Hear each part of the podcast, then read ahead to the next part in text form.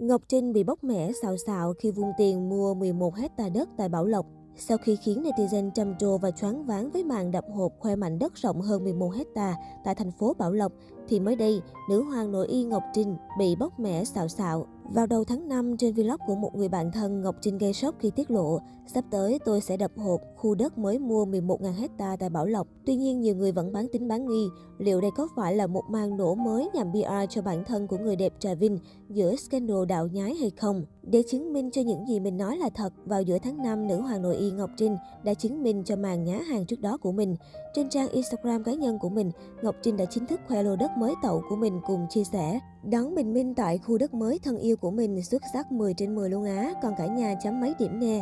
Ối yeah, từ từ chinh phục từng mục tiêu trong dự định. Không những thế, nữ hoàng nội y còn nhá hàng xương xương và hình ảnh ở cơn ngơi với diện tích rộng thênh thang và đã được trang trí tạo tiểu cảnh hẳn hoi trông như một khu vui chơi tham quan nhân tạo. Vị trí của cơn ngơi này cũng khá đắc địa khi tiếp giáp núi và là nơi có khí hậu cực mát mẻ dễ chịu. Được biết, đây là một trong những dự định được Ngọc Trinh ấp ủ từ lâu, bởi trước đó cô nàng từng chia sẻ nguyện vọng sẽ tạo một khu đất ở Bảo Lộc để xây biệt thự và tận hưởng cuộc sống sang chảnh tại nơi này. Với hàng loạt bức ảnh nhá hàng xương xương khu đất tại Bảo Lộc của Ngọc Trinh, khiến nhiều người ngưỡng mộ bởi sự giàu có của cô. Trước sự xôn xao bàn tán của cư dân mạng về đội chiều chơi tàu đất hơn 11 hecta tại Bảo Lộc, thì tối ngày 19 tháng 5, phía cơ quan chức năng tỉnh Lâm Đồng đã vào cuộc kiểm tra xác minh thông tin trên. Trả lời trên báo Tuổi Trẻ, ông Đoàn Kim Đình, Chủ tịch Ủy ban nhân dân thành phố Bảo Lộc cho cho biết, trước dư luận xôn xao về thông tin trên, Ủy ban nhân dân thành phố đã yêu cầu cơ quan chức năng và Ủy ban nhân dân xã Đại Lào phối hợp kiểm chứng thông tin. Qua xác minh thì khu đất Ngọc Trinh chụp hình thuộc hẻm 61 Belausre,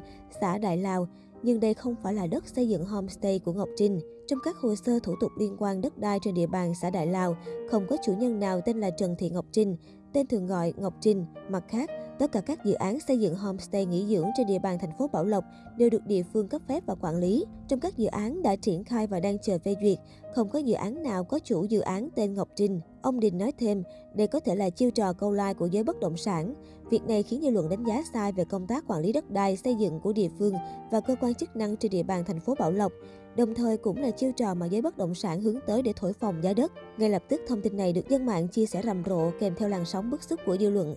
Hàng loạt ý kiến thẳng thừng chỉ trích lên án hành vi của Ngọc Trinh. Một số người bức xúc, nhận tiền quảng cáo khống cho bọn cò đất lừa đảo à. Thế này khác gì tiếp tay cho bọn lừa đảo. Chúng nó thổi giá bán cho dân, đến lúc bán không được, ở cũng không xong làm khổ người ta. Việc gì có thể bỏ qua chứ kiểu mượn danh người nổi tiếng để lùa gà vì một ít lợi nhuận mà hại đồng bào thì không thể tha thứ.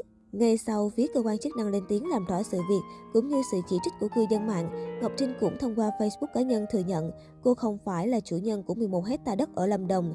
Chủ đất thực sự là người quản lý của Ngọc Trinh. Phải rồi, chủ đất không phải tôi đâu, chủ đất là người kế bên tôi đó nha, nữ người mẫu xác nhận, kèm theo đó là hình ảnh bên người cộng sự.